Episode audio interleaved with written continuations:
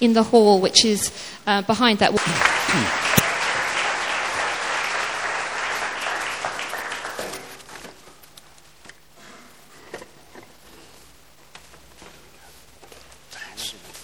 If you would uh, put that PowerPoint.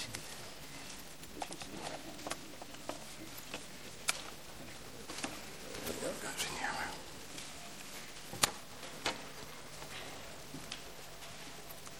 While that is warming up, do you mind if I take a photograph? People are usually taking pictures this way, you know, and I'm uh, in the habit of taking pictures this way. Now, don't forget to smile, all right? This is for my wife's benefit.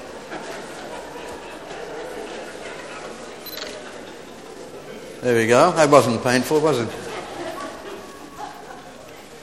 Well, uh, we have a, nice, full day today. I'm thrilled to be. Uh, I, I'm going to say thank you to the worship team. It, it's been a wonderful experience just to, to have that worship. Yeah, give them a hand, would you? I, I'm sorry to say, but a lot of worship these days just seems to me to be noise. But the, you, you, you have really made it a meaningful uh, experience. I'm, I'm intrigued by the fact that there is always a shield around the, uh, the drummer. I'm, you know, I, I like playing drums and stuff, but it interests me. And my oldest grandson, when he was about 16 or 17, I went along to the Saturday night service at our church, which is the contemporary worship service. and um, our drummer has a glass sort of cage around him. And while we were singing, I leaned over to Vincent and I said, Vincent, Vincent, why do you think they have that glass thing around the drummer? And Vincent is much taller than me. My grandsons are all six six, you know. He leaned over to me and says, Papa, Papa. And he goes into this long lecture about sound waves and how you can see through the glass, but sound can't go through the glass. It gets. This is while the worship's going on. He's giving me this long lecture on sound. sound this is me, engineer type, you know, and, and how the sound bounces back and and long. I say, oh, uh, Vincent, shh, no, shh, no, no, bulletproof glass. so we can't shoot the drummer if he gets out of control. Well, thank you. Whoever the drummer is here, we don't need to shoot you. it's, it's, a wonderful time. Well, the topic for today is a. Let me just get this going. Uh, I cannot begin to tell you how important I think this topic is for the church today. I can't begin to emphasize how absolutely important it is. Um, the it's, it's like a tsunami. Am I sort of sounding the warning of an impending tsunami. We go, my wife and I go to Hawaii. We're fortunate we can go there quite often. Hawaiian people love my wife. Oh, my word, she is their darling. So we get to do a lot of conferences there and so on. And in, in Hawaii, all around, these long poles and huge loudspeakers throughout the whole because there's the tsunami warning system. They are so vulnerable. They've had several and I, I, wonder, I ask myself, am, am I just sort of um, sounding the warning of an impending tsunami? And a year or two ago, I would, I would have imagined it that way. I'm, I'm, I'm, I'm, I'm that sound system. The, the, the, the, signals are wailing loud and clear. Tsunami coming, tsunami coming, called depression. But you know, my feeling now, today, the, these days, the tsunami has arrived. It's almost as if it's too late. There's little we can do to hold it back. So this is, uh, and I, I, I, say this con, you know, considerately. I'm, I, this is not, I'm not trying to be hysterical yet. Don't need to get attention just for hysteria's sake. It is a, an absolutely important, vital topic for us in the church to pay attention to. A, because it's part of the, the, the tsunami is part of the world, and we're part of that. But B, I'm sad to say this, the church is only making it worse. We ought to be the safe haven. We ought to be that place of refuge that people can go to in a world that is crazy and, and, and, and just find a sane place. And that isn't always the case. Surviving life these days is often a matter of surviving depression. When I started clinical practice in the late 60s, built a consulting room on my home. I still worked as an engineer. I, it was a tent making thing. By, vocational, you know, work a bit so I could do the other. I, the, the psychology could never, I could not charge fees that compensated for the enormous salary I got as an engineer. That so I worked as an engineer during the day and I played psychologist after 5 o'clock up until late in the evening. I'll say more about it tomorrow when I get into the topic of burnout, because I burned out real bad. But when I first started clinical practice, I dreaded depressed people. Oh, I dreaded them. I, I, I early on got hooked by this topic for several reasons. One, because, I don't know, somehow I, in, you know, we all sort of have our strengths. Uh, uh, and, and, and one of my strengths was that very early I intuitively got to know this topic of depression. And I, I could diagnose depression just by looking in the eyes.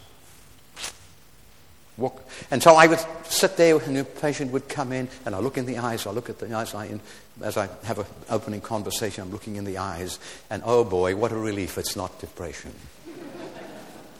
and what a drop in my mood. What, what, I became depressed every time I saw a depressed patient. It, it was, felt so hopeless.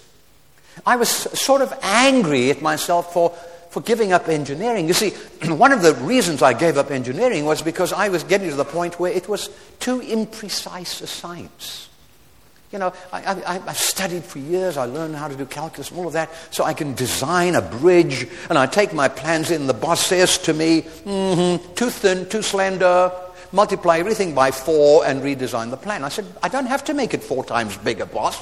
I've done all the calculations. My design is quite unique. It only has to be like this. Why, why pay four times more for that bridge? He said, factor of safety. In other words, we don't know what idiots are going to come and build the bridge and whether they're going to, the materials are going to be inferior. So we, we design and then we multiply by four. That doesn't sound like a precise science to me, does it? So now I'm going to go into psychology. and And oh boy, if engineering is not a very precise science, you know what psychology is. You know, 100 million opinions. And here I am thinking, I was hoping that I would have better skills to deal with depression. And it was hopeless. You literally, when you saw a depressed patient, you signed off three years of your life for that patient. Because the depressions that we encountered at that time, and, and I need to make this point, that the depressions that occurred in the 60s are not the depressions we deal with today that much. Still some of that, but that's not the tsunami. And the, those depressions were primarily genetically uh, caused. Ran in families, first thing you do is take a family history. See if you can find where all this depression has come from. And then you sign off three years where you will sit by that person's side and take them through that misery. because that was the best you could offer. Sure, we did a lot of shock therapy, and that works, by the way. Do not, do not have a negative view of that. Uh, the, the, antidepressant medications had only come out in the early 60s, didn't know how to use them. Side effects were worse than the depression. They were called tricyclics at that point, and they were only moderately helpful. But often the, you know, the, the symptoms, side effects were so bad that the patient would rather have the depression than the side effects. And so you just hung in there because that sort of depression had, interestingly, a three year cycle. And then it would lift. And people like Churchill, Charles Spurgeon, many, many famous people suffered from this sort of depression. So for three years, Spurgeon talked about his black dog. And then it would lift. So, what you did was this. This is a little trick, if, if you want to go back to those years. This was the trick.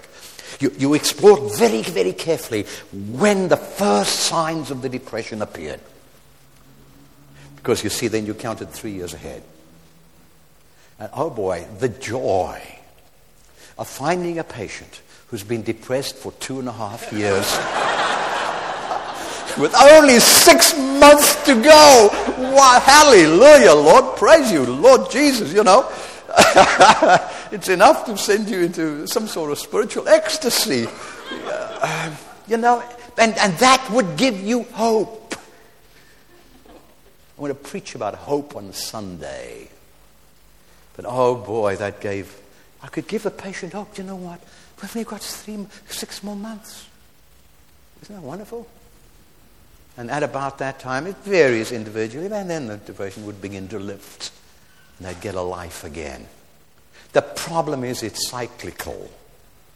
And so it's just a matter of time, and the cycle started all over again.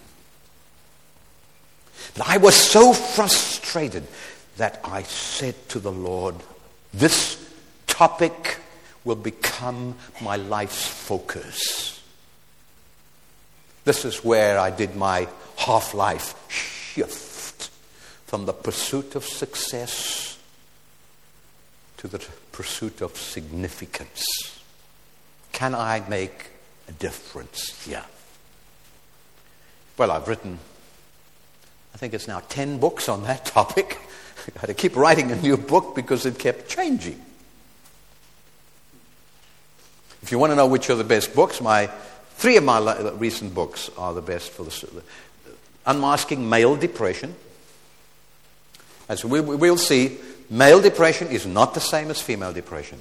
The young Korean man who went on this rampage in Virginia is clinically depressed. Same as the Columbine students. Same as every other teenager that's been on a, a rageful uh, outburst. It's clinical depression. In his case, they, they suspect there probably was some psychotic features, but I don't see any psychosis there. This is pure clinical depression, male depression. Um, the, the, second book is unve- see, unmasking male depression. That's the problem. It's so heavily masked. That most men, most people don't even know the male is depressed. Unveiling depression in women, written with my oldest daughter, Catherine. And then the third book Catherine and I wrote is Stressed or Depressed for Teenage Depression. Because those are totally separate, different depressions. Different depressions. So I, I, I determined that I was going to get on top of this problem. The, the, the issue of depression, I would devote my life to understanding, researching, and, and getting a hold of it. And, and, so I, I have a particular uh, you know, interest in this. And I want to read a few verses from Philippians 3 7 and 8. And I want to make a few theological comments. Uh, let me just backtrack a moment. Um, panic anxiety disorder is a modern phenomenon. Did not exist in New Testament times. It couldn't have existed in New Testament times for one very important reason. The pace of life was too slow. Built into lifestyle was all the time needed for recovery from whatever trauma or stress you experience. Panic anxiety could not have existed in New Testament times. Didn't exist in John Wesley's time, because I often will, will get, uh, you know, some smart aleck question when I talk about stress. Well, you know, John Wesley wasn't concerned about stress. He just gave it all he got, you know. And so, how come we are so preoccupied with limiting our stress, living within the box, this idiot Hart says? When Wesley and other great Christian leaders in the past, they never worried about all of that. Apostle Paul never gave it much, much attention. And it's true, they, because they didn't have to. Because lifestyle had the remedy. John Wesley, how did he travel about? On horseback, right? What did he do when he was, when he was going from village to village? Around, yes, in Albans, all these places. What did he do? He dropped his reins, sat back in his saddle, and was either reading a book or the Bible. And for three or four hours, he had nothing to do but just sit on the back of his horse while it ambled down that road. Didn't matter how long it took, didn't matter how slow it went. Built into life was recovery.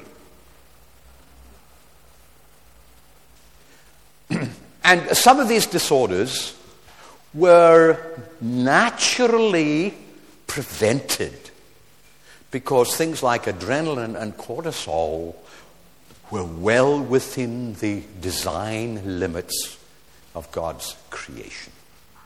Now, what happened 10 years ago was the advent of the internet. It wasn't the car. well, before that wasn't the train, then the car. Because you know, when cars came, you know, the people who rode bicycles, you know, sort of uh, were against the cars because it would drive, and, and, and the church leaders totally, uh, it was satanic.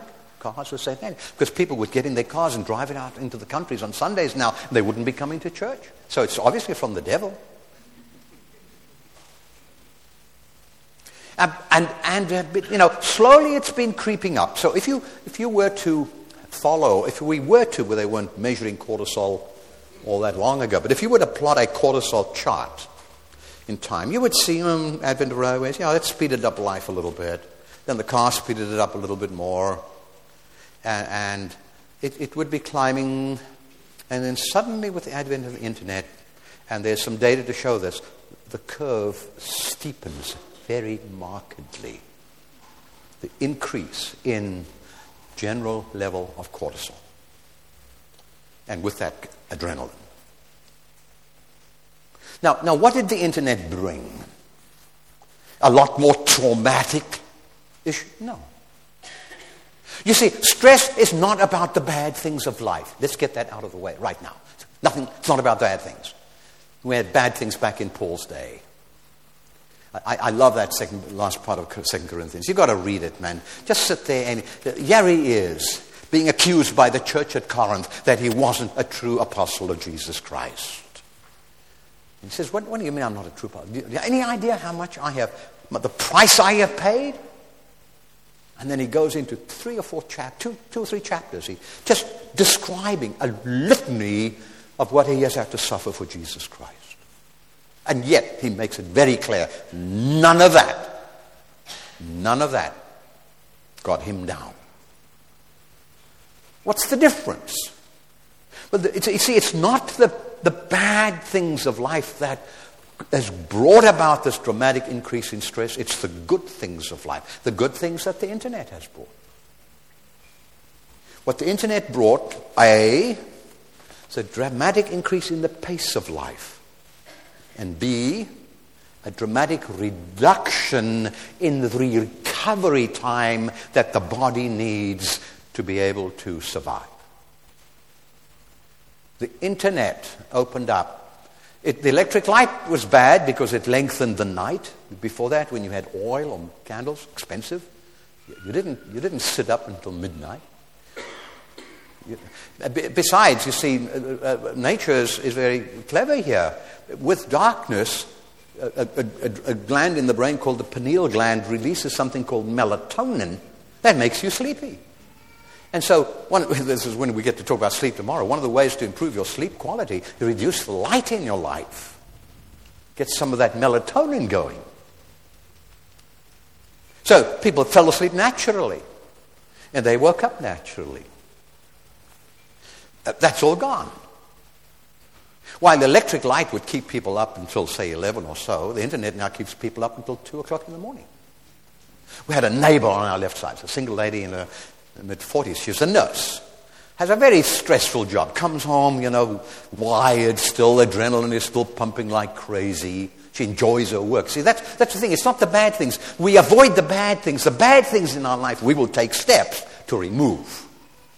But the good things, that also pumps adrenaline and keeps our adrenaline and cortisol going, we think is good. So we don't take rid of it. And, and she would come home tired, exhausted, and then she'd get her second wind about 8 o'clock in the evening, and then I could see out of my kitchen window uh, uh, the light in her little study, and sometimes the curtains would be open. I'd see her sitting there in front of her computer, 2 o'clock in the morning she'd be doing blogging or, uh, you know, communicating.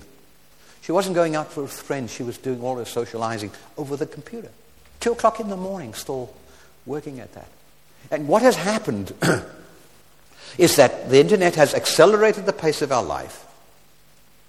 It, it now, generally speaking, occupies more, it was more demanding in our life and it has reduced the recovery time. By recovery time, I mean time when your adrenal system has no reason to be energizing you and keeping you going, but switches off. People can't tolerate low adrenaline anymore. It's very uncomfortable. And, and with that came. Uh, the tsunami depression, anxiety,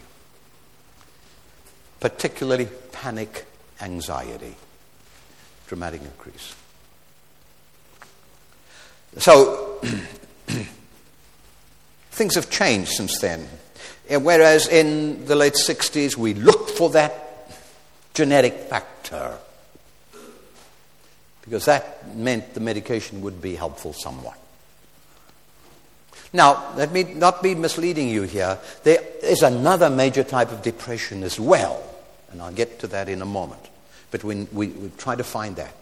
Today, today, when I see a depressed patient, I don't even bother to take a family history. Not necessary. Because that's not the issue anymore. The etiology, the cause of the depression that is now epidemic is cortisol, stress and cortisol. and stress eclipses the genetic factor. It gets there before the genes can do their thing. You get the point? That in the teen years now, the stress factor, it gets there first. Now, what is, fa- what is fascinating here is that the, the actual microbiology of depression is the same in the genetic form of it as in the stress form of it. So it's the same treatment.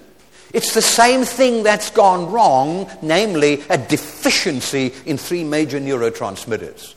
And that can be shut down by a genetic uh, weakness, or it can be shut down by cortisol. And I'll take it a, a, step further. You'll see a little down in my outline. Um, uh, we are designed for depression down there. You see that? When cortisol shuts down those neurotransmitters and causes depression, it's doing what it's designed to do. That's part of God's creation. That's how God designed it.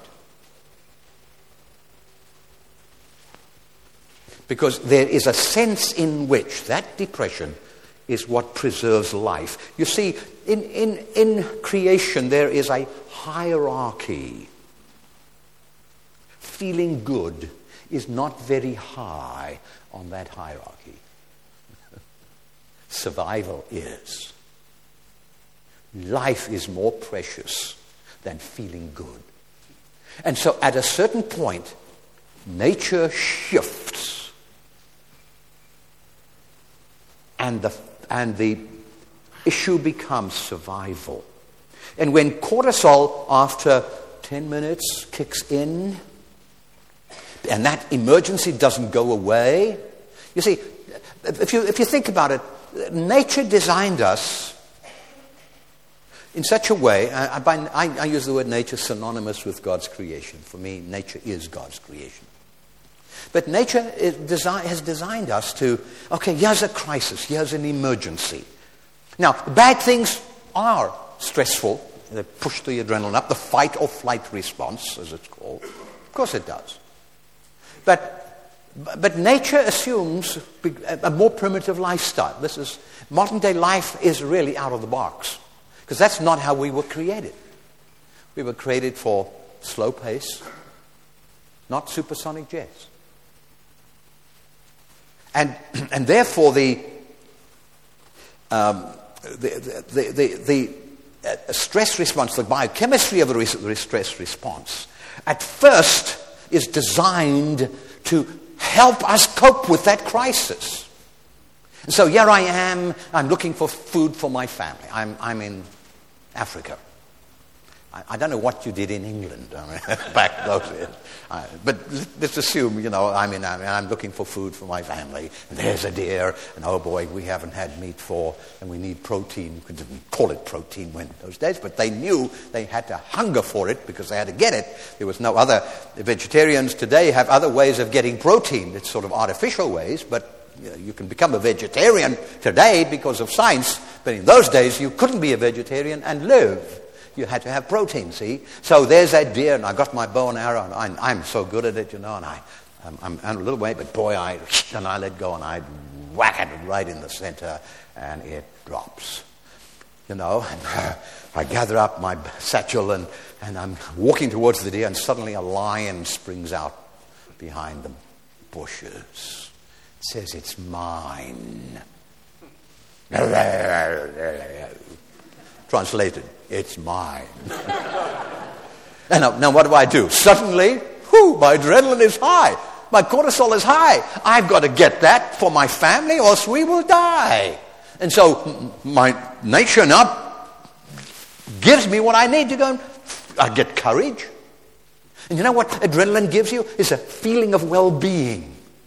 It's not the time to feeling tired or sad. Suddenly that tiredness is gone. Suddenly that headache is gone. I'll talk about this tomorrow. Adrenaline is, is a, it's a wonderful remedy for a lot of things. Now I, I, I, I go and I stare at the line, you know, and I, I jump around and I do sort of things. And, and some tribes, they painted their faces with so that you really look scary. The New Zealanders, you know, they, they, they, they got that haka thing. You know what the haka is? you know, when, whenever New Zealand plays rugby, don't they do the haka before they, you know, that all comes from the times when now you try to frighten off that other animal you follow, but your adrenaline is pumping like crazy. Now, how long do you think that lasts? Five minutes? Well, you see, cortisol says, I'll give you 10 minutes. And the cortisol is released. Now, what cortisol does, it takes the fighting and fleeing thing and says, well, now you're going to have to run and fight. Uh, uh, and so, what happens with cortisol, that group of hormones, including cortisone, is that anti inflammatory agent is released. Because the joints might need lubrication, you see, and, and inflammation. And so you get an anti inflammatory rush into the body to, pres- to make it possible to fight or flee. That's after 10 minutes. And, and, and, the cortisol also uh, uh, signals all the fat you've been storing around the middle of your body and, and pulls energy out of that, takes all its sucrose out, all the sugar to, to, to feed the muscles. And now, how long do you need that state of arousal? Two weeks. Nature assumes there is no crisis on God's earth, no traumatic experience at all that lasts longer than two weeks. That's nature's assumption. Today, my word, after two weeks, it's only just begun. and then, then, at a crucial point, and it varies a little bit from person to person. Cortisol changes its focus. Now, life preservation takes priority over getting your food. and cortisol's emotional impact at that point, it shuts down memory by causing the shrinkage of a part of the brain called the hippocampus. It shuts down your tranquilizing system by going to the tranquilizer receptors called the GABA or gamma aminobutyric acid, that's the name of GABA receptors, which that's what give you tranquility, and blocks those so you are no longer. Now, anxiety goes up, you see. That courage that you get from the early stage now vanishes. Now anxiety arises. Now you become scared of the lion. Now you're not going to go fight that lion, you want to run away from it. This is meaningful design. This is not accidental, uh, you know, uh, by chance sort of things. This, and, and I, I must I'll be honest with you, I, I, I have great difficulty believing that all these mechanisms just evolved without any intelligent design. You follow? I, I can't believe that. Are too many probabilities here. I, I, mean, sit down and calculate the probabilities of this happening and that happening and that happening, and all these 500,000 things have to happen simultaneously for this to occur. It, it, it, you, you need eternity for that to uh, happen by chance. And every microbiologist I know is a strong believer and it's their microbiology that makes them strong believers. It's just. But, but the point is now, now cortisol's trying to protect us.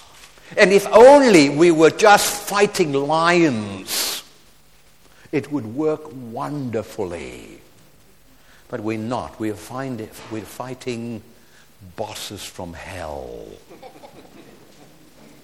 We are fighting parishioners who have their axe to grind.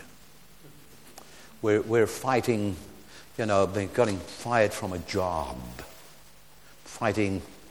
My wife has just walked out on me, or my husband has just abandoned me, or my kid has been arrested for drug possession. We're fighting those things that don't go away in two weeks. And the tsunami is building, building. We add the internet. Oh my. I am a gadget person. I love my gadgets.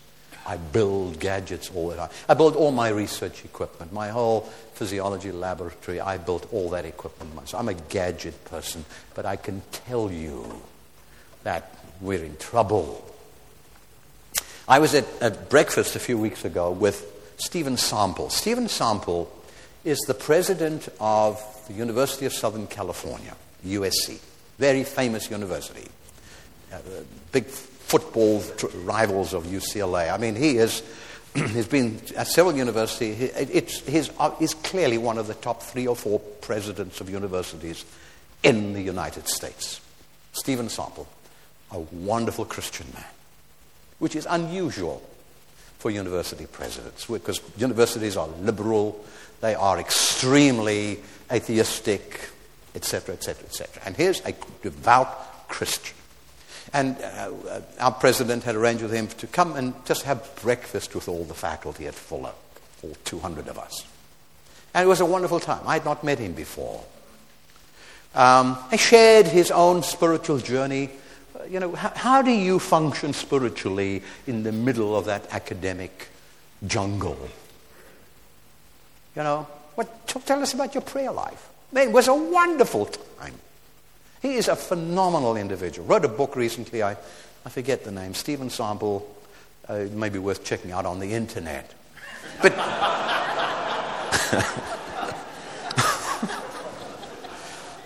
but the internet, you know what he said? But this is, we're talking about the internet. You know what he said? I, we're talking about how do you manage your life, you know. How do you, how do you thrive in your life? He said, I thrive by not having an email address. Isn't that great? Yeah, he is the president of a university that's part of the invention of the internet whose departments of science and technology and all that are the ones who are developing all sorts of new gadgets and things for the internet. And the president of that university does not have an email address. He refuses to receive any correspondence by email. And the reason? It drives me crazy. There'd be no time. I'd have no time. So you can write him a letter, he will respond. But I want to see a letter. I want to see good prose. I want to, you know, not this blogging thing, you know, this abbreviated things they, they send. He has no email address. And he encourages his faculty, thousands of them, not to have email addresses. He's not being very successful. I sat there and I think, what a wise man. Bucking the system. Yeah, yeah, I you know how many emails I had to deal with this morning before I came here? 52. Huh. I don't need a spam fighter. What I need is something that can read the emails and determine whether it's important or not. That's what I need.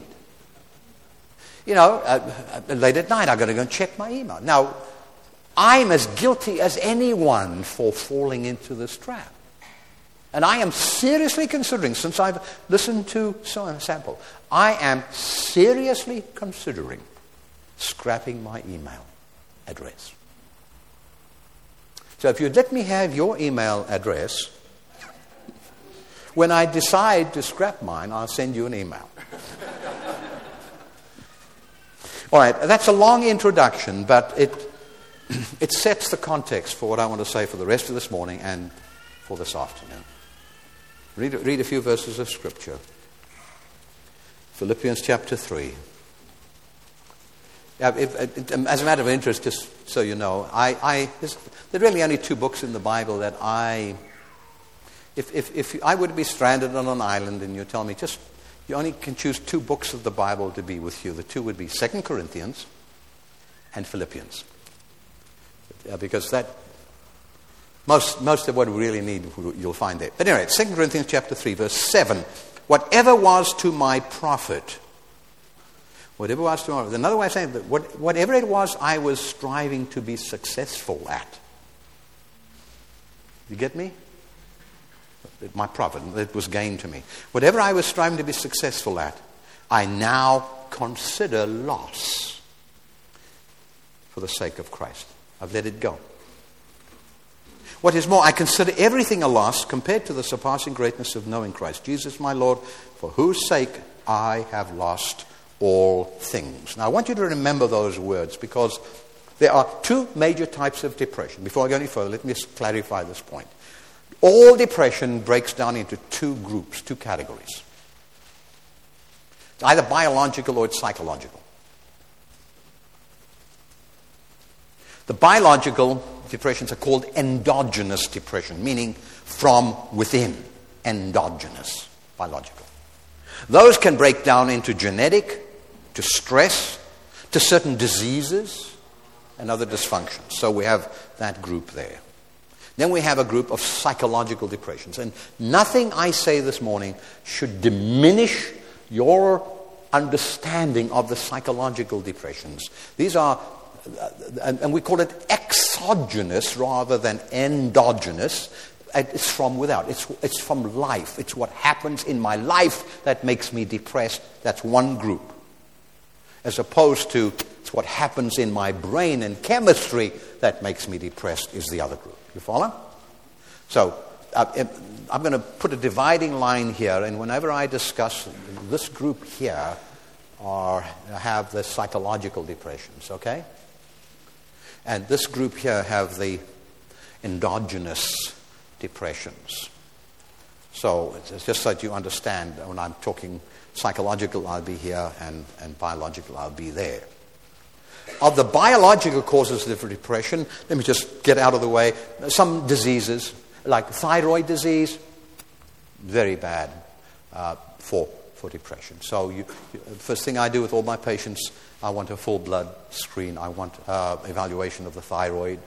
Uh, usually send them back to their family doctor because if there's thyroid dysfunction, you're going to have depression, and it's going to be your hormonal system is going to be influencing it very profoundly. But this, these depressions have to be treated. These depressions mainly have to be counseled or helped. No medication, there is no medication that helps these depressions. The incidence of these depressions now, one in six. The incidence of these depressions here, 100%. Sooner or later, we will all have one of these psychological depressions. Just a matter of time. It's also called reactive depression, meaning that it's reacting to some life event, see? And we know pretty much what is the primary cause. So let me just highlight it now, and I'm going to address it in more detail this afternoon. The cause of these psychological depressions, Freud identified very accurately. It is a response to loss. Get fired from your job, lose a loved one, get divorced, have a really bad childhood and feel like you've lost something there. It's loss, loss, loss, loss. And all of life is lost. From the day you were born, you started losing. Some losses are necessary, growing up. You give away childhood so you can gain growing up, adult, adulthood. Some losses are unnecessary. Where I think we can serve our people. You don't thrive well if you can't deal with loss. Get it? No pill for it. It's a process.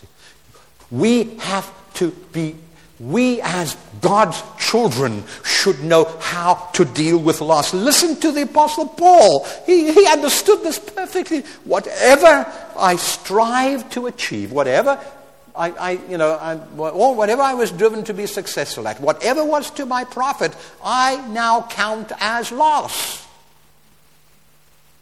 He wasn't just dealing with loss, he gave it away. And there's a, a, lifestyle, there's a life attitude that the believer has to have here. You've got to have an eternal life view. This is just temporary, folks.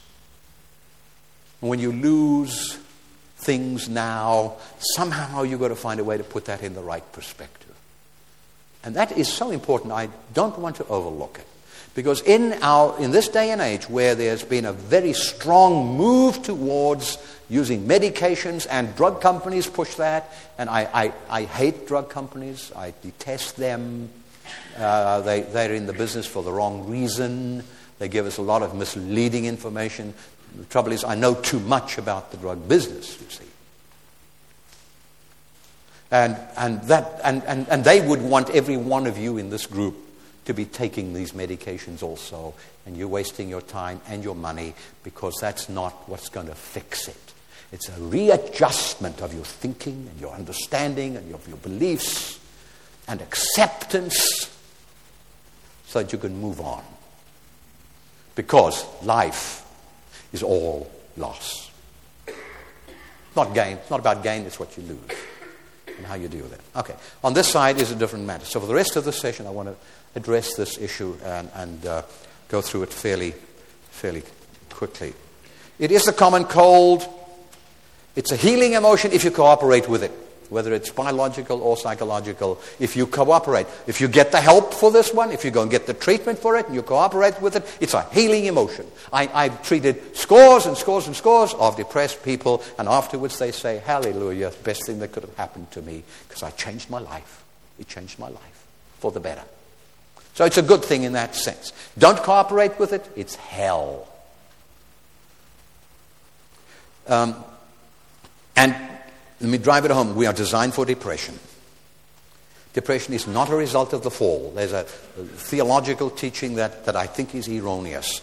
That, oh, depression only came into the world once we were, were, were chased out of Eden. No, no, no, no, no, no. God created us from the beginning. There is no second creation.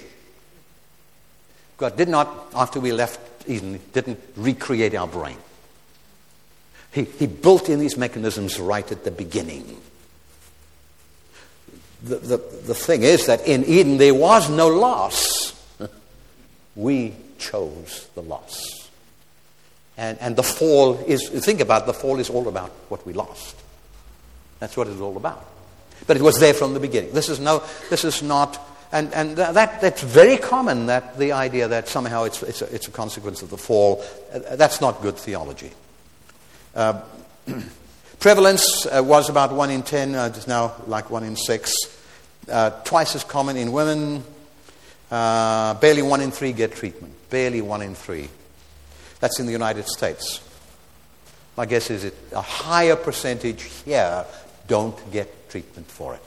I'm sorry to say a higher percentage. There's a stronger negative bias here, as there is in Australia and South Africa, uh, against the treatment of depression. Because people somehow see it as a stigma, but more importantly, in Christian circles, we see it as a sign of weakness, as a we've failed to meet God's standards. If, we, if only I lived the godly life, I wouldn't be depressed. That's a Satan's lie. That's a satanic lie. Um, the, it's purposeful, and uh, three bad theologies, just very briefly. Um, the, the, the bad theology, depression is God's punishment. It's, that's, that's, that's a lie. Now, the, the problem is this that people who are depressed feel like they are being punished. Uh, we call it the phenomenology of the depression. How you feel it and experience it is that God has pulled away from me. God has rejected me. It feels like that. And so a lot of television uh, evangelists those television programs we got in the States when they have their fundraising drives and people call in and you call in and you say, I, I feel depressed. Well, you know what? God's punishing you. Now send your donation and, you know. uh, listen, God doesn't punish, okay? Not, not under the new covenant. He disciplines, maybe, but he has suspended his punishment till the day of judgment. Um, you know, it, it's a long theological issue, but I just want to make the point. You really have to reframe this.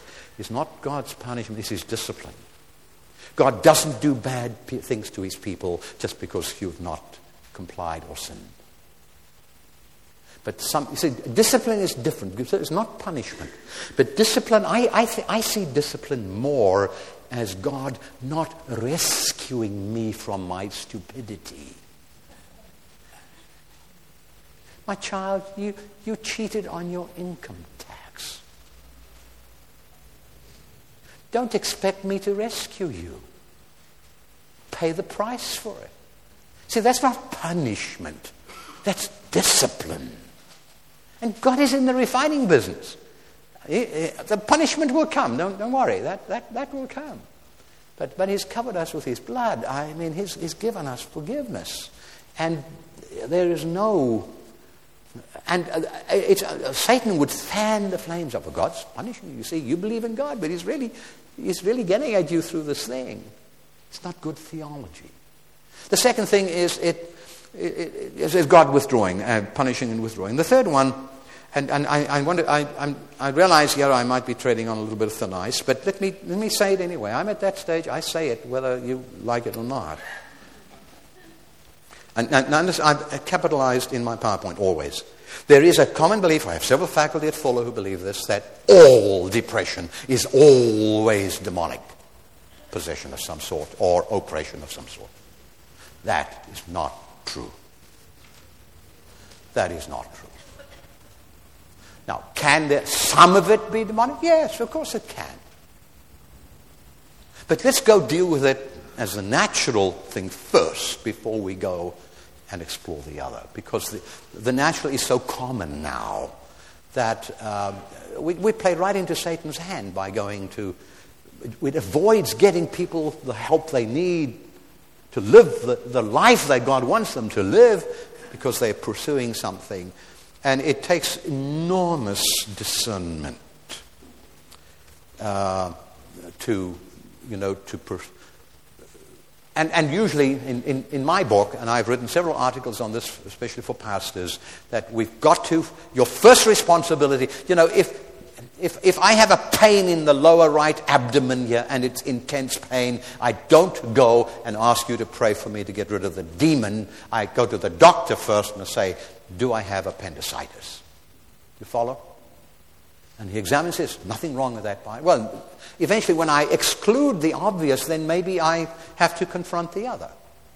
But, but, but we, we have to be, you know, really uh, cautious here. Okay. Uh, I'm, I'm, going to uh, um, skip over a bit the sources of depression in ministry, uh, except all I want to say is that the vocation of ministry, being in the ministry, does create very unique challenges for depression. Now, both in the stress arena, but also in the loss arena. arena. Pastors experience an enormous amount of losses. You know, every time you preach, there's some, someone, always someone says something negative. You know, and you go home that day and your, your heart sinks when things aren't going right and, and, and people are, I, I know pastors who are in situations where their church is basically dying. And my word, you know, the losses there. Uh, pastors are very vulnerable in this area. And I, I just hope we can teach our congregations to understand that. You know, we, sometimes just not encouraging as we should. And some cultures are not very encouraging. You know, some cultures, by their nature, don't encourage. And they don't realize just how damaging that can be. So there is, uh, there is enormous, in, in history, a lot of famous people were depressed. Wesley, Calvin, Luther, King David, Elijah, Spurgeon. Only Spurgeon got it right, by the way. Only Spurgeon understood it. Only Spurgeon understood that depression had some purpose in it. and those pastors who are interested might want to read, reread Spurgeon's lectures to his students in the chapter they call The Minister's Fainting Fits, where he goes through uh, the reasons why we experience depression. And I can tell you it's as modern and up to date as anything you read in any of my books or anyone else's books. Spurgeon got it right.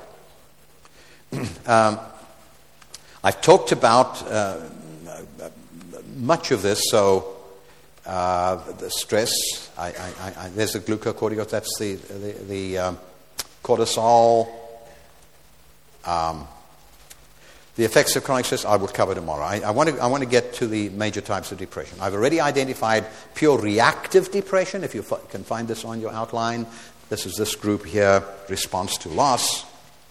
And then on this other side, endogenous depression, which uh, by primarily today is the consequence of, of stress. Now, let's, let's just pause for a moment. And, and, and, and I, it's, it, it's very important for me to communicate to you the difference between male and female depression. I want to cover this before we take a break, and I will continue this afternoon. Male depression and female depression, uh, the, the differences are, are, are enormous. Um, the until probably oh six or seven years ago, The psychiatric and psychological world believed that male and female depression were the same thing. Unfortunately, the, the, the, the group that sought treatment for depression most often were women. And what that did was to shape the research and the clinical experience around female depression. And so, what, what happened was that um, the Diagnostic and Statistical Manual of the American Psychiatric Association, which throughout the world is the standard book of what symptoms make up these disorders, was developed out of female depression. And five or six years ago, myself, several others, sat up and realized this does not fit male depression. I realized that for 30 years of my career, I've been misdiagnosing male depression. Because the manual said these are the symptoms, but they were for women. And that's when I sat down and wrote my male depression book, because clearly at that point, we, were, we, we began to see the difference. Now, what's the, what's the main difference between the two? What, what is the primary difference? The primary difference is this that women feel their depression. They experience sadness, want to cry. They, interestingly, their depression sort of drives them towards connecting with others or trying to get help from others. Male depression is not a feeling based thing, it's an acting out thing. Males mask their depression. Uh, very often, one way of dealing, a male deals with depression is just become a workaholic. So you, get, you go to work and you just uh, sort of immerse yourself in your work. Males will turn to addicting substances. A lot of cocaine users in the United States by men are, are depressed men. They, they self medicate. You see, it doesn't feel like depression as a man. Now, the primary characteristic of male depression is rage, anger, irritability, that bag. That's where you get male depression. Show me an angry man, I'll show you a depressed man. Show me a man who is violent, a man who is abusive. I'll show you a depressed man. And this is where we've been misdiagnosing male. I, for years, I've seen men like that, and I never caught it, never got my attention that what I was seeing was depression.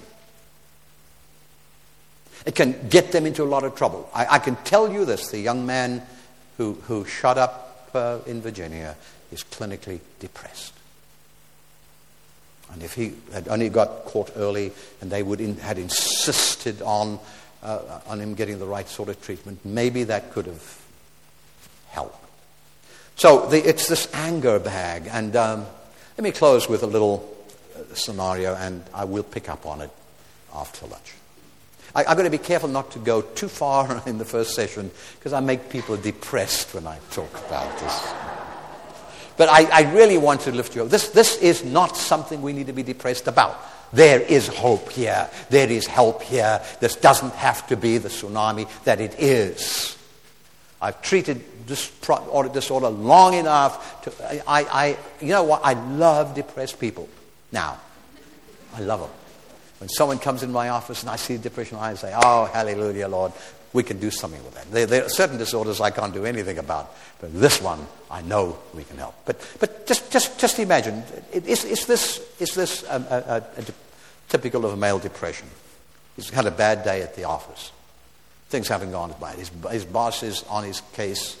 His sales, he's a salesman, he's not, uh, sales aren't doing too well. The boss had, had him in that morning and said, you know what, if you don't improve on sales, I might have to let you go. So he goes home at the end of the day and he goes through the front door, puts his briefcase down. He calls out, oh, honey, honey, Are you there? Uh, it's not been a good day. Could you just come through to the family room? I want to sit down. I want to talk to you. I want to share this with you. I think that maybe if only I can express my concerns here, that, that I could resolve this problem, you know. Um, depressed? Is that, is that t- typical? No? This man says it isn't. All right, let's try another one.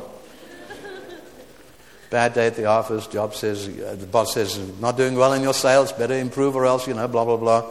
Comes home, kicks the door open, throws the briefcase down. The cat is there. Oh, what a perfect, you know. Goes in, sits down, picks up that great pacifier of all masculinity, the clicker. click, click, click. Wife comes in. Oh, honey, you home? I didn't hear you come in. She's lying. she knows that it's not going to be good. She knows it's not going to be a good day. Oh, honey. She puts on a brave face. My wife used to, when I was dean, I came home sometimes. And she confronted me one day. She confronted me one day. As I opened the door, she was sitting there on a chair opposite the front door. She knows exactly. and uh, she said, Go outside now, dump all your anger, put a smile on your face, and come right on back in. I don't want you otherwise. You know, I, I got the point. I got the point.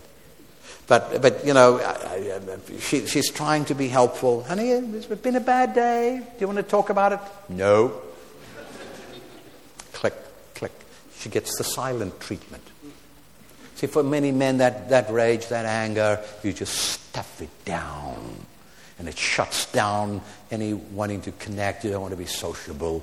You don't want to, you know, uh, and low tide any kid who comes in then and misbehaves because they're going to get it, you know. And, and, and you fester and it just lies there. Uh, maybe you'll sleep it off and, and, and start a new day fresh, but often it accumulates, you see. That's male depression. and, and we have not recognized it. We've not encouraged men. I, I, I, encourage you to start you know, men's groups and where men can really begin to identify. Now, now, part of the problem is we've got to take the stigma away. We've got to destigmatize it. I, in my Doctor of Ministry courses with my pastors, I often encourage them not when you are depressed. Do not go into the pulpit when you are depressed. I want them to be transparent. I think as believers we have to be more transparent. I have revolutionized several churches by having the pastor get in the pulpit and say to his congregation, I want you to know that for this last year I have been clinically depressed. It's really been bad. But I finally got some help. And now, hallelujah, I've got this behind me. And I want you to know this because many of you are experiencing the same problem revolutionize the church. Come out of the closet. And, and if, uh, don't do it when you are depressed. Don't get in the pulpit and say, you know, I am so down today. I am so mad at this world. And, and lots of you, I, you, yeah, yeah, you're part of the problem, you know that? and, and yes, yeah, Mrs. Jones, you're sitting right there smugly, but you have no idea how, how that insult, you know, how much loss I experience don't do that. Don't do that. But to be transparent about getting it under control can make all the difference. Well, how does one get it under control? And what do we do about reactive depression? And I'll have a little more time this afternoon, and we'll, we'll get into that. In the meantime, sort of uh, put a smile on and have a happy face, right? This is closed in the word of prayer for this session. Our Father, we thank you for we thank you for your wonderful creation.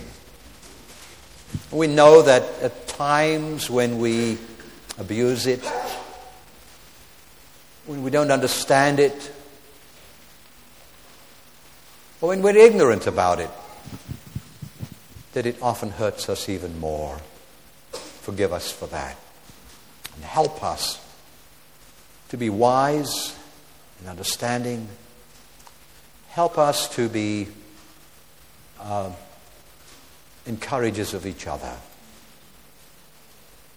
Help us to open their hearts to understand that there is help that can be had. And it is help that comes from your hand because it comes from your creation. And for this we will give you the honor and the glory. In Jesus' name, amen. I haven't talked about what makes women different, and we'll save that for this, this afternoon.